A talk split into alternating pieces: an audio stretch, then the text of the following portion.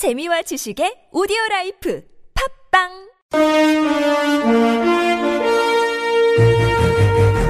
여러분의 합리적 판단을 돕기 위해 오늘의 뉴스를 골랐습니다. 백병규의 뉴스 체크. 네, 시사평론가 백병규 씨와 함께합니다. 어서 오십시오. 안녕하십니까. 네, 좀 방금 인터뷰 진행을 했습니다만 대선 행보가 좀 빨라지는 것 같지 않습니까? 뭐 다른 혹시 잠룡들 싱크탱크 또 설립이 되면 다른 싱크탱크도 한번 좀 들여다보는 기회를 저희가 갖도록 하고요. 자, 뉴스 체크 진행을 하죠. 첫 소식은요. 네, 그러나 아직까지 그 대선은 멀리 남아 있는 것 같습니다. 1년 넘게 남아 있죠. 네, 지금 현직 대통령 비선 의혹이 계속 예. 뉴스가 되고 있죠. 저도 뭐 여기에서 좀 빨리 탈출하고 싶은데요. 첫 뉴스가 바로 이거군요. 되지 않습니다. 네. 두 재단 얘기입니까? 네. 네. 이 한 재단 이야기입니다, 오늘. 네. 이 대통령 실세와 그 청와대 개입 의혹이 있는 그 미르 재단 설립과 운영의 그 문화계의 그 황태자 라는 소리를 듣는 사람이죠. 차은택 감독. 네. 차은택 그 광고 감독이 그 깊숙이 개입했다는 그 물증이 제시가 됐습니다. 네. 한겨레는 오늘 그 미르재단의 그 서울 논현동 사무실 그 임대차 계약서를 입수해 공개를 했는데요. 2015년 10월 24일자로 이제 그 작성된 계약서입니다. 네. 이 계약서를 보면 임차인은 뭐 미르재단으로 되어 있는 게 아니라 물론 그때 이제 미르재단이 뜨지는 않았죠. 네, 직전이네요, 그러면. 네, 그 김아무개 씨로 되어 있는데 네.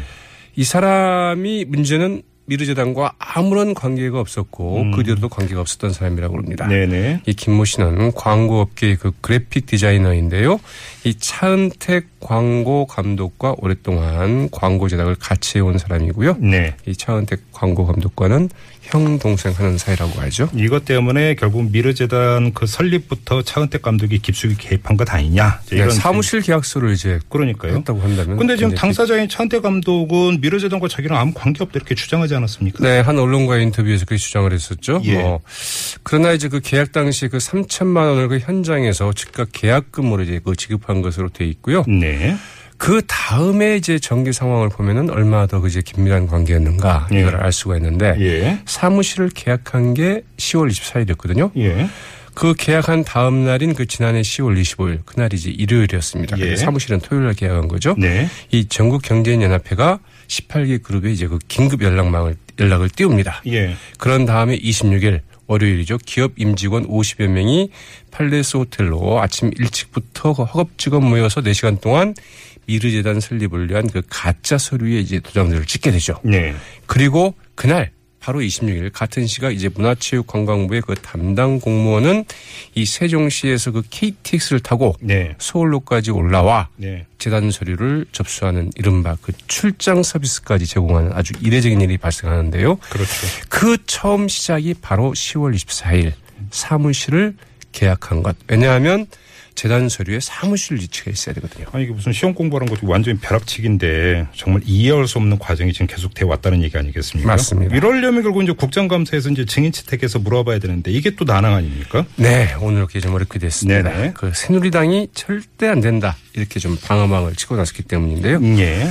이 교육문화체육관광위원회 어, 오늘 이제 정해둔 그 파행을 이제 거듭했는데요. 네. 오늘 오전에 그 더민주와 그 국민의당 의원들 이 13일 문화체육관광부 종합감사 때 이 미르재단과 그 K스포츠 재단 의혹을 규명하기 위해서 그 최순실 씨와 차은택 광고 감독을 부르자 음흠. 이렇게 이제 그 증인 신청을 이제 진즉부터 해놓은 상태입니다. 그리고 예. 오늘까지 새누리당에게 그 그러면 당신들이 안 된다고 한다면 누가 될 수 있는지 최소한의 선을 제시해 달라 이렇게 이야기를 했는데 네. 새누리당 아무런 이제 그 대안을 제시하지 않았다고 하죠. 예. 그러자 이제 그 유성엽 그 교문위원장이 교문이 그 전체회의를 열어서 그 증인 채택 안건을 상정하려 하자 새누리당 의원들 무슨 소리냐 그러면서 그 전원 퇴장해 버렸다고 합니다. 예. 오늘 오전에 벌어졌던 일이고요. 네. 결국은 뭐 정해가 됐고 오후에 그 속개된 그 회의에서 새누리당 의원들 이 최순실 씨 등의 그 증인 신청에 대해서 그 안건 조정위원회를 구성을 하자 이렇게 요구를 했습니다. 네.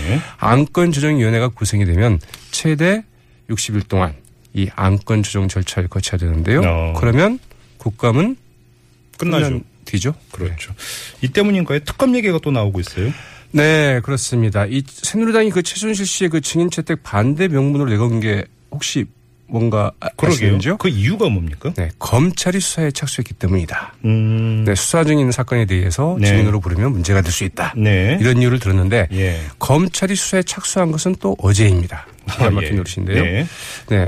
그 투기 자본 감시센터가 고발한 그 미래재단과 K스포츠재단 그 강제 기금 어, 모금 사건에 대해서 서울지검 형 어, 서울지검은 어제야 이제 그 형사 8부에 배당했다 이렇게 밝혔는데요. 아무튼 네. 타이밍은 기가 막힙니다. 음. 이 국민의당 그 박지원 비대위원장 오늘 그 원내 정책회의에서 이렇게 얘기했습니다. 특수부가 아닌 서울지검 형사 8부에 사건을 배당한 점을 그 지켜볼 것이다.